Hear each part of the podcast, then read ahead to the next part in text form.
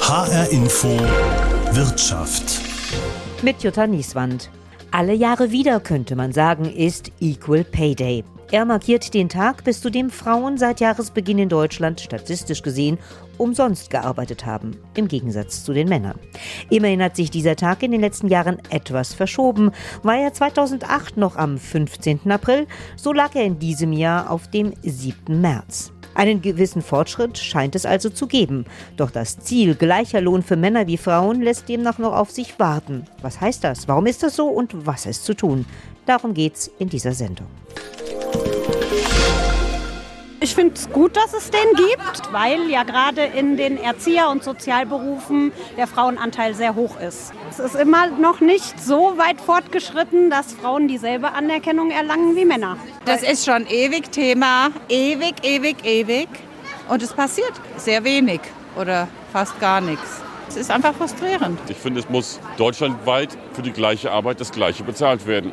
Und zwar bitte gleich hoch und nicht gleich niedrig. Der Lohnausgleich muss stattfinden, grundsätzlich. Und ich finde, Frauen leisten halt noch ein bisschen mehr zusätzlich zu dem, was Männer leisten. Allein Familie und so weiter. Und wenn ich abends aus dem Büro komme und muss das noch machen, ich finde, die Frauennationalmannschaft ist so das schönste Beispiel. Die sind alle keine Vollprofis, bringen mehr Leistung als die Männer. Über die Gehälter von den Männern reden wir nicht, oder? Ich möchte ja, dass Frauen mehr Geld oder gleichwertig bezahlt werden und nicht umsonst arbeiten.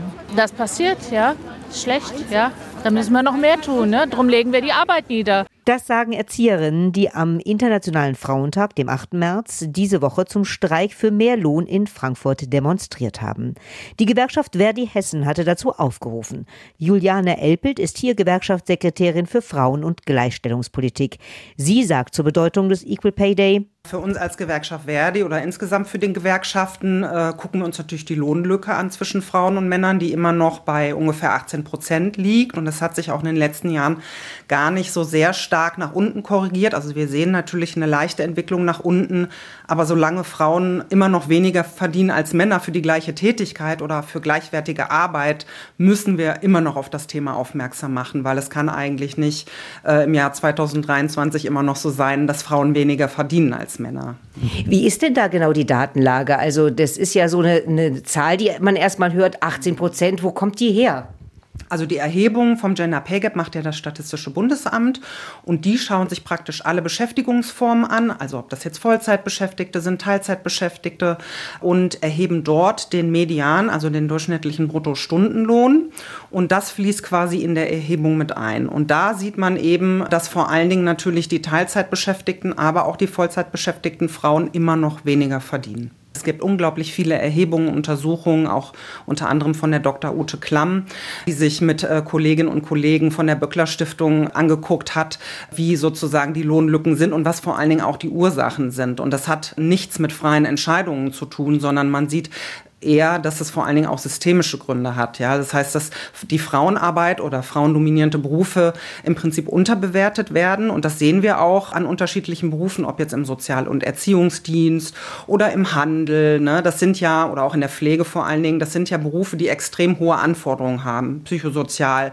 aber auch der Grad der Verantwortung. Ne? Also es kann mir niemand erklären, warum eigentlich jemand aus der IT 17 Euro pro Stunde mehr verdient als Beschäftigter aus der Pflege, weil weil die haben nämlich laut dieser Untersuchung von der Dr. Ute Klammer ja auch denselben oder gleichwertige Arbeit, also gleichwertige Anforderungen. Und das hat sie in dieser Studie verglichen und das ist ein Beispiel dafür, dass es ganz statistisch nachweisbar eine Unterbewertung der weiblich dominierten Erwerbsarbeit gibt. Jetzt würde jemand in der IT vielleicht sagen, ja, wieso gleichwertig? Wie wird das denn ermittelt, dass das jetzt gleichwertig ist, wenn jemand in der Pflege arbeitet, wenn ich aber da in der IT bin? Genau, also es gibt den sogenannten Comparable Worth Index und der schaut sich im Prinzip an, kann ich sozusagen mit unterschiedlichen Bewertungskomponenten, man nennt das geschlechtergerechte Analyse oder Bewertungsinstrumente, wie kann ich sozusagen zum Beispiel mit unterschiedlichen Voraussetzungen diese Berufe miteinander vergleichen. Ne? Da geht es um den Grad der Verantwortung beispielsweise? Also habe ich Verantwortung für Kinder oder habe ich Verantwortung für Computersysteme? Wie sind die psychosozialen Anforderungen? Wie sind die physischen Anforderungen? Also muss ich zum Beispiel schwer tragen? Dieser Comparable Worth Index vergibt sozusagen danach diese Punktzahl und somit kann man eine gleichwertige Arbeit äh, miteinander vergleichen. So funktioniert das im Prinzip. Und da sehen wir, dass man durchaus bestimmte Berufe, wo man erstmal denkt, das hat gar nichts miteinander zu tun. Aber wenn man diese Komponenten betrachtet, äh, die der Comparable Worth Index nimmt, dann sieht man, okay, das ist eine gleichwertige Tätigkeit, ein gleichwertiges Grad an Verantwortung, an Anforderungen oder an Wissen und Können beispielsweise auch, ja. Das heißt, die Wertschätzung, die ja oft im Pflegebereich nicht so gegeben wird, dafür in der IT umso mehr wird da angeglichen. Ja, richtig. Und wir sehen einfach, dass es ist ja sehr auffällig. In der IT arbeiten überwiegend Männer, in der Pflege überwiegend Frauen oder auch im Sozial- und Erziehungsdienst. Und es kann mir wirklich niemand erklären, dass im Prinzip die Verantwortung für Tiere, wenn ich jetzt an äh, Zoowärter denke, mehr Geld wert sein soll als die Erziehung von Kindern, die ja pädagogisch und auch körperlich super anspruchsvoll ist. Ne? Und das ist eben etwas, da sage ich, okay, wir leben in Deutschland, wir sind ein hochentwickeltes, hochtechnologisiertes Land, wir haben super viele Fachkräfte. Das dürfen wir uns als Gesellschaft Gesellschaft eigentlich überhaupt nicht erlauben, diese Berufe so schlecht anzuerkennen. Und da geht es jetzt gar nicht nur um das Finanzielle, um das Geld, sondern da geht es wirklich auch um die gesellschaftliche, um die politische Anerkennung dieser wichtigen Berufe. Wir haben das ja in der Pflege gesehen in Corona-Zeiten. Da haben alle geklatscht, die PolitikerInnen haben geklatscht, die Menschen haben geklatscht. Und in der Politik gab es auch bei den Tarifpartnern dann danach die Möglichkeit, diese Berufe wirklich aufzuwerten finanziell. Und man hat das nicht getan. Und da sagen wir als Gewerkschaften, das kann nicht sein. Ne? Ja, was kann man denn jetzt tun? Also ich habe eben eingangs schon gesagt, äh, er kommt alle Jahre wieder. Ein bisschen Veränderung sehen wir, aber nur minimal. Was muss denn noch passieren? Also ich glaube, dass es erstmal total wichtig ist, zu sensibilisieren und aufzuklären und genau zu erklären, warum diese Berufe unterschiedlich anerkannt werden, warum Frauen immer noch weniger verdienen. Das kann eigentlich nicht in so einer Gesellschaft, die weiterentwickelt ist wie unsere, sein, ne? dass es immer noch eine Ungerechtigkeit gibt. Insofern sagen wir als Gewerkschaften jedes Jahr immer wieder, auch wenn uns das sozusagen selber schon auf den Keks geht, dass wir das immer wieder gebetsmühlenartig wiederholen müssen. Aber es ist einfach wichtig, bis Gleichstellung erreicht ist. Ähm, wie ist es denn? Also hat man denn jetzt, weil es den Tag ja schon so lange gibt, äh, in dieser Zeit denn schon etwas wenigstens erreicht? Ja, auf jeden Fall. Also den äh, Equal Pay Day, den gibt es ja, glaube ich, seit 2008 und ähm, damals lag es noch so bei 25, 26 Prozent und wir sehen natürlich, je mehr Frauen auch in die Berufstätigkeit gehen und das ist ja auch so, umso mehr entwickelt sich dort natürlich auch was. Es tut sich also etwas. Allerdings halten längst nicht alle in Deutschland diesen Tag für sinnvoll. Dirk Pollert, Hauptgeschäftsführer der Vereinigung Hessischer Unternehmerverbände, ist der Ansicht, der Equal Pay Day führt in die Irre. Warum, Herr Pollert? Ja, weil er per se ein Bild suggeriert, dass Frauen für die gleiche Arbeit weniger verdienen als Männer. Und äh, das ist nicht der Fall. Wie erklären Sie sich, dass das aber Statistiken zeigen? Also es gibt ja Statistiken, die tatsächlich damit arbeiten mit diesen Zahlen und sagen, das ist so. Es wird nicht ausreichend reflektiert, äh, dass Gründe wie die Berufsorientierung, die Berufswahl, die Erwerbsbiografie oder der Teilzeitgrad wesentliche Stellschrauben für die Frage, wie viel oder wie wenig ich verdiene, sind. Und dementsprechend äh, muss das berücksichtigt werden. Wenn zukünftig mehr Frauen beispielsweise sich für Tätigkeiten entscheiden wie äh, Maschinenbauingenieur zu werden, Elektroingenieurin, Bauingenieurin, gute Ausbildungsberufe im Handwerk sich aussuchen, dann kann ich in solchen Bereichen mehr Geld verdienen als in manchen Bereichen des Dienstleistungsbereichs. Ja, und das ist ja genau das, was auch in Frage gestellt wird. Da heißt es nämlich dann, warum wird das eigentlich niedriger bewertet finanziell als die anderen Tätigkeiten? Weil die sind ja auch anspruchsvoll. Ja, das ist eine sehr gute Frage. Überall dort, wo Tarifverträge gelten, kann es überhaupt keine Entgeltunterschiede nach Geschlechtern geben weil in den Tarifverträgen tätigkeitsbezogen eingruppiert wird. Also ein Professor oder eine Professorin, die beispielsweise eine Hausmeistertätigkeit haben, wären wie ein Hausmeister bezahlt. Das ist das System von Tarifverträgen.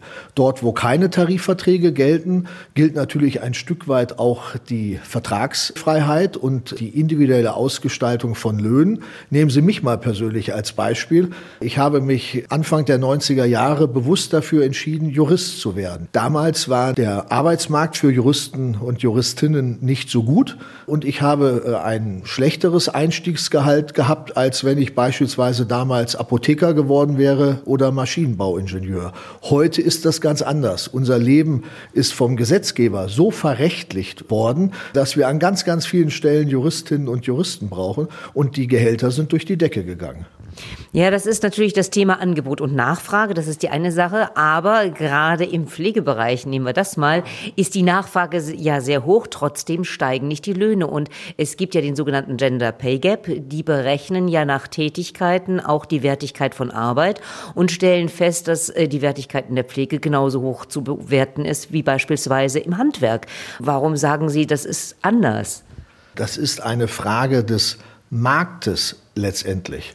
Die Löhne stellen ja Kosten dar. Und ein Unternehmen stellt Produkte oder Dienstleistungen dar. Und für diese Produkte und Dienstleistungen muss ich am Markt einen Kunden finden. Wenn die Kosten zu hoch sind, dann werden teilweise dort, wo es geht, was nicht immer gut ist, Arbeitsplätze ins Ausland verlagert, weil ich das mit unseren Kostenstrukturen vor Ort nicht hinbekomme. Oder es kommt zur Inflation oder manche können sich manche Produkte oder Dienstleistungen nicht mehr leisten. Daher ist das ein Zusammenspiel. Dementsprechend gibt es ja von Seiten des Staates bestimmte gesetzliche Vorgaben, die einzuhalten sind, zum Beispiel ein Mindestlohn.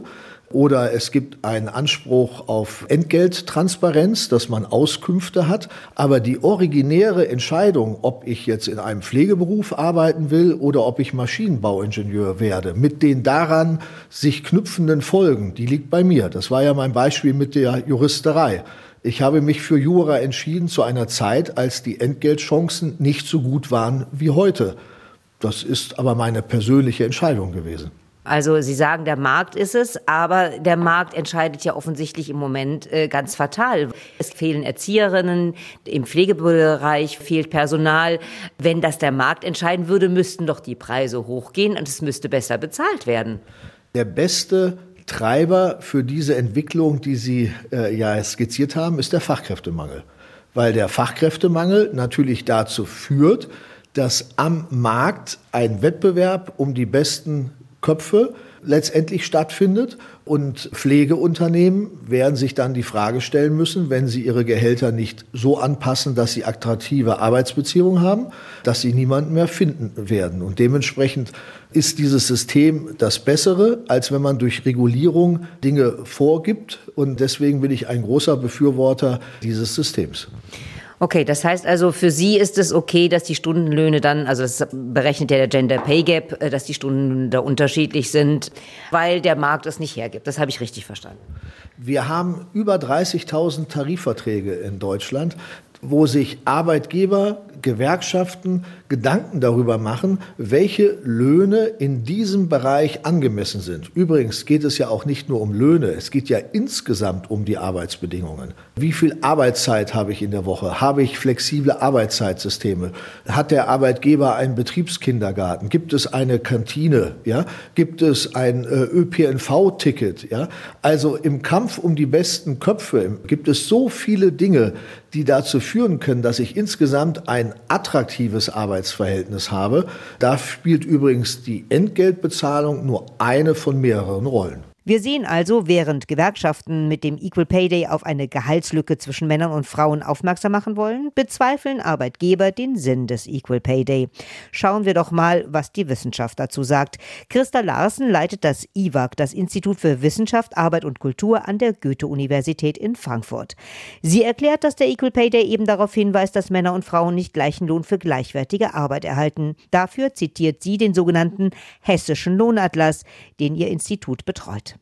Der hessische Lohnatlas ist ein Zahlenwerk, ein sehr umfassendes Zahlenwerk, in dem aufgezeigt wird, wie groß die Lohnlücken zwischen Frauen und Männern äh, sind, die in sozialversicherungspflichtiger Vollzeit beschäftigt sind. Und wir beobachten das seit 2012 in diesem Lohnatlas bis 2021. Das sind die neuesten Daten. Und da sehen wir, dass die Lohnlücke tatsächlich kleiner wird im Durchschnitt. In einzelnen Bereichen haben wir eine sehr günstige Entwicklung, beispielsweise bei den Personen, die einen Berufsabschluss haben und auch in diesem Rahmen als Fachkräfte tätig sind. Dort wird die Lohnlücke sehr systematisch kleiner. Da sind wir jetzt bei um die vier Prozent im Moment auf solchen Stellen.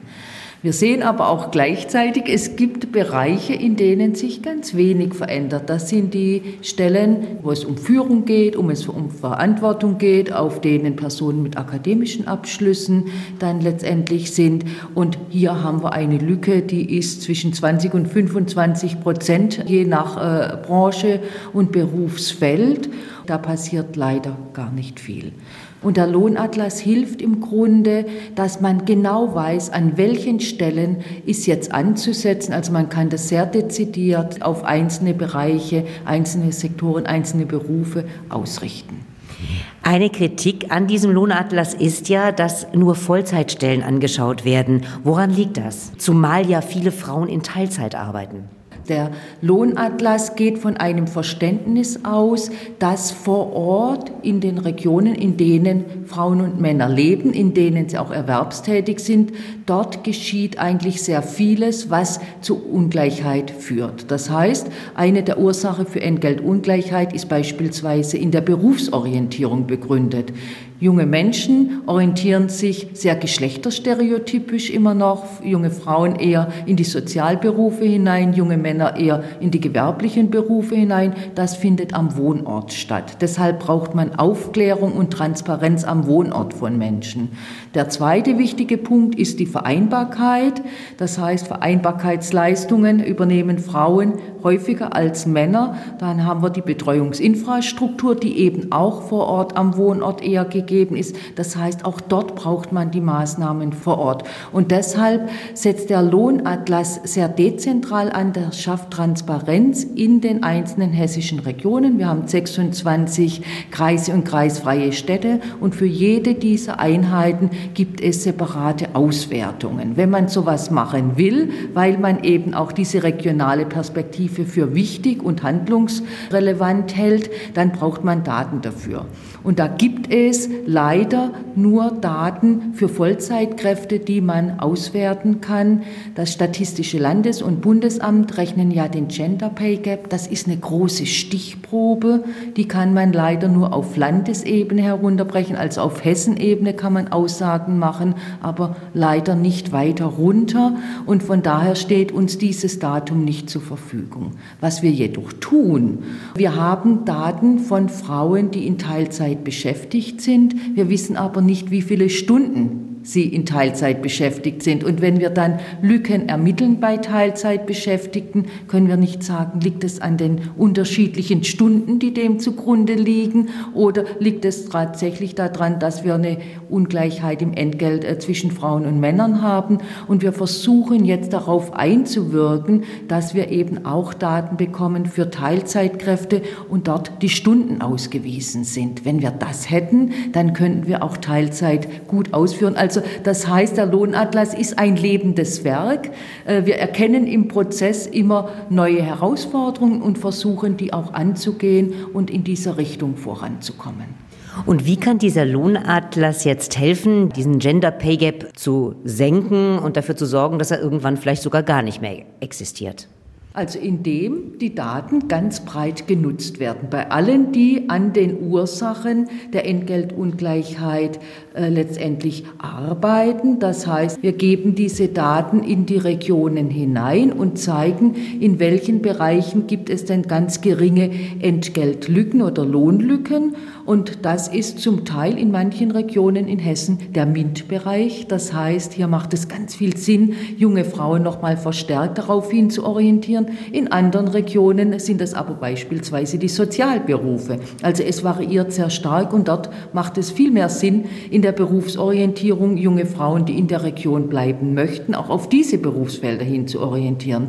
Das heißt, wir haben so unterschiedliche Strukturen. Das kommt durch die unterschiedlichen Branchen, die wir in den einzelnen Regionen haben, die unterschiedlichen Qualifikationsprofile in den einzelnen äh, Regionen, sodass wir regional sehr spezifische Ausgangslagen haben. Und der Lohnatlas schafft Transparenz. Was würden Sie denn sagen, hat man im Laufe der Jahre, die es diesen Lohnatlas schon gibt, damit erreicht? Naja, also wir messen, die Lohnlücke wird in Hessen kleiner. Ja, das heißt, 2012, äh, das ist das erste Jahr, in dem wir Daten äh, ermittelt haben, da haben wir eine durchschnittliche Lohnlücke von 15,9 Prozent. Und äh, wir haben jetzt in 21 eine Lücke von 9 Prozent, also nahezu halbiert. Das ist schon ein schöner Erfolg. Da kann man nicht automatisch sagen, durch die Aktivitäten hat sich das alles ergeben, aber es ist sicherlich ein Teil dessen. Und wir merken, wenn wir in Hessen unterwegs sind, wir sind ja in den Regionen auch sehr stark unterwegs, es gibt ein großes Bewusstsein zum Thema. Das ist nicht ein Add-on-Thema, was man einmal im Jahr betrachtet, sondern es ist ein integriertes Thema. Und das ist die Basis, die man braucht, um eben auch weiter damit arbeiten zu können. Allerdings geht sie davon aus, dass noch einige Zeit ins Land gehen wird, bis es keinen Equal Pay Day mehr braucht. Umso wichtiger findet sie, immer wieder darüber zu informieren, um dafür ein Bewusstsein zu schaffen und auch dafür zu sorgen, dass sogenannte typisch weibliche Arbeit besser bewertet werden sollte als bisher. Schauen wir nochmal auf die unternehmerische Seite. Melanie Kell führt in Wiesbaden mit einer Geschäftspartnerin eine Steuerkanzlei und sie hat noch ein Unternehmen, das mittelständische Firmen im Bereich Rechnungswesen unterstützt. Insgesamt hat sie 25 Mitarbeiter und Mitarbeiterinnen, drei Viertel sind weiblich. Außerdem engagiert sie sich im Verband deutscher Unternehmerinnen. Ihre Rolle als Unternehmerin beschreibt sie unter anderem so. Ich als Unternehmerin kann dafür Rechnung tragen, die Frauen auch darin stärken, sich zu positionieren, da mutiger zu sein, eine gerechte Entlohnung zu fordern, was sie natürlich per se bei mir kriegen, aber die Frauen einfach in ihrem Selbstbewusstsein zu stärken. Was ich zum Beispiel sehr ausgeprägt mache, ist, ähm, ich habe ja auch viele Frauen, die entweder in Elternzeit sind oder in Elternzeit waren die auch alle zurückgekommen sind, auch alle mit einer ordentlichen Stundenzahl. Und ich motiviere meine Mitarbeiterinnen immer sehr, das zu machen, weil ich äh, fest davon überzeugt bin, dass man als Frau unabhängig sein muss oder sollte. Das vermittle ich auch den Frauen, dass ich sage, ich unterstütze dass sie flexibel arbeiten können, dass sie Homeoffice, gut, das kommt auch ein ganzes Stück weit durch die Pandemie und dass sie einfach auch dafür Sorge tragen, dass sie zu Hause gleichberechtigt diese Themen bespielen. Ne? Dass wenn ein Kind krank ist, dass das nicht immer nur die Frau macht, sondern auch die Männer, damit die einfach auch das gewährleistet ist, dass sie so viel wie möglich arbeiten können, um zum Beispiel auch ihre Rente gut zu bedienen. Denn je weniger die Frauen arbeiten, desto schlechter, das ist ja auch ein großes Thema, ist dann auch die entsprechende Versorgung im Alter. Das hat auch etwas damit zu tun, dass sie selbst Unternehmerin ist, meint sie. Ich glaube, dass die Unternehmerinnen immer für die Themen offener sind, weil sie zwangsläufig sich damit mehr beschäftigen und dafür auch sensibilisierter sind. Ich denke mal, wenn man den mittelständischen Unternehmer fragt, dass der oft sowas erstmal ein bisschen abbügelt und sagt, das gibt's nicht und das haben wir nicht so Unterschiede. Und bei den Familienthemen genauso. Das ist auch Arbeit und das ist Kompromiss, auch für die Unternehmer und Unternehmerinnen. Das ist auch nicht einfach, das immer gut zu bedienen.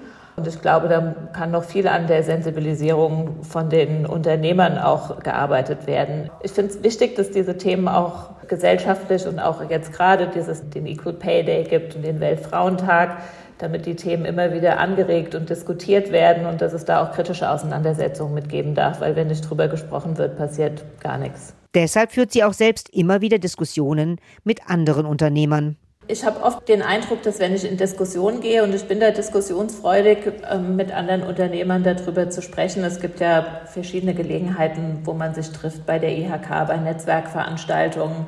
Ich habe oft den Eindruck, die Unternehmer müssen das aufgezeigt bekommen. Denen sind viele Dinge nicht so bewusst, dass man die Frauen auch manchmal, dass es gut ist, wenn man die davon überzeugt, früher arbeiten zu kommen, dass sie gerne arbeiten kommen, wenn man ihnen gewisse Optionen gibt, dass sie da gar nicht so drüber nachdenken, sage ich mal. Und ich lock dann auch gerne mal die Herren, die haben ja auch oft Kinder und Töchter, ne, und sag dann, wie ist denn das, hast doch selbst eine Tochter und wie stellst du dir das vor, wenn die mal heranwächst, wenn die studiert, wenn die eine Karriere machen soll, das wünschst du dir doch auch für dein eigenes Kind, dass man dann da freier ist, dass man unabhängig ist und äh, dass die ihren Weg gehen können. Und das setzt manchmal schon Gedanken frei, habe ich den Eindruck.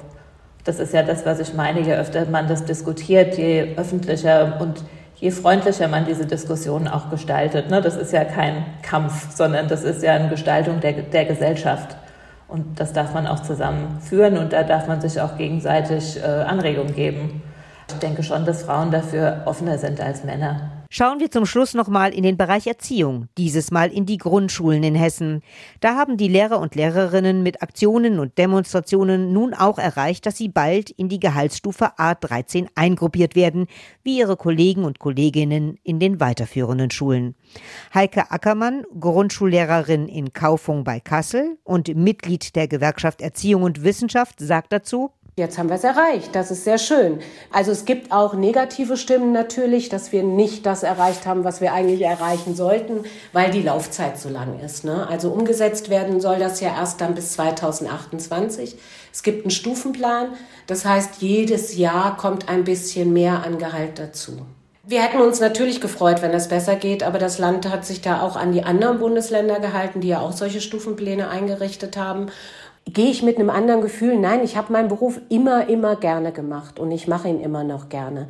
Und es ist aber ein Punkt der Wertschätzung für uns. Meine Kolleginnen an der Schule, die haben sich auf jeden Fall gefeiert. Die sagen, ja, jetzt wären wir endlich genauso anerkannt. Aber natürlich sind noch viele andere Punkte, die wir umsetzen müssen. Wir haben ja auch in Hessen in der Grundschule noch die größte Pflichtstundenzahl. Das heißt, wir müssen 28,5 Unterrichtsstunden machen und das ist gegenüber den anderen Lehrkräften auch noch zwei Stunden höher, als ähm, die anderen Lehrkräfte unterrichten müssen. Da müssen wir auf jeden Fall noch ran und viele meiner Kolleginnen haben auch gesagt, das ist nochmal so ein ganz, ganz wichtiger Punkt. Diese Wertschätzung findet sie auch durchaus berechtigt. Die Arbeit der Gymnasialkräfte ist anders. Unsere Arbeit ist anders. Also ich bin ja auch Grundschullehrerin und es ist einfach wichtig, na einmal der Wertschätzung wegen. Das Gehalt kann nicht von der Größe der Menschen abhängen, die man unterrichtet. Gleiche Bezahlung ist natürlich auch wichtig, gegen den Lehrkräftemangel, der ja jetzt auch immer überall in den Medien zu hören ist, vorzugehen. Denn dadurch, dass in anderen Bundesländern ja schon Lehrkräfte nach der A13 besoldet wurden, ist es natürlich sehr einfach, dass äh, Leute, die nicht gebunden sind, ortsgebunden sind, dann abwandern. Also Hessen ging dadurch viele Menschen verloren. Und es ist auf jeden Fall eine Möglichkeit, diesem Lehrkräftemangel entgegenzuwirken. Doch es bleibt noch einiges zu tun. Also es muss auf jeden Fall erreicht werden, dass nicht immer mehr on top jetzt obendrauf kommt. Wir sind schon lange keine Wissensvermittler mehr. Ne? Das, was ich mal gelernt habe in der Uni, wird eigentlich immer weniger. Ich bin alles da. Ich bin an der Grundschule, bin ich Mama, bin ich Psychologe, bin ich Paartherapeut, bin ich Krankenschwester und ich muss praktisch alles erledigen neben diesen 28,5 Stunden, ohne dass ich irgendwie eine Ermäßigung, eine Anerkennung oder irgendwas bekomme. Und es wird immer mehr. Und es wird natürlich auch immer mehr, können Sie sich vielleicht vorstellen, durch die ähm, ukrainischen Kinder oder die geflüchteten Kinder aus Syrien, die jetzt natürlich on top da drin sitzen in den Klassen, ohne Unterstützung. Die Inklusion ist ja noch so ein Thema, das auch äh, wirklich immer weniger Unterstützung erfährt, jedenfalls keine Unterstützung, die wirklich bei dem Kind ankommt. Also da muss man ran, Deputatstunden, Entlastung für Klassenlehrerfunktionen und solche Dinge. Immerhin, der Kampf scheint sich zu lohnen, wie der Erfolg hier zeigt. Er kann vielleicht auch denen Mut machen, die in anderen Branchen noch um mehr Wertschätzung kämpfen, ob finanziell oder in puncto Arbeitsbedingungen. Mein Name ist Jutta Nieswand.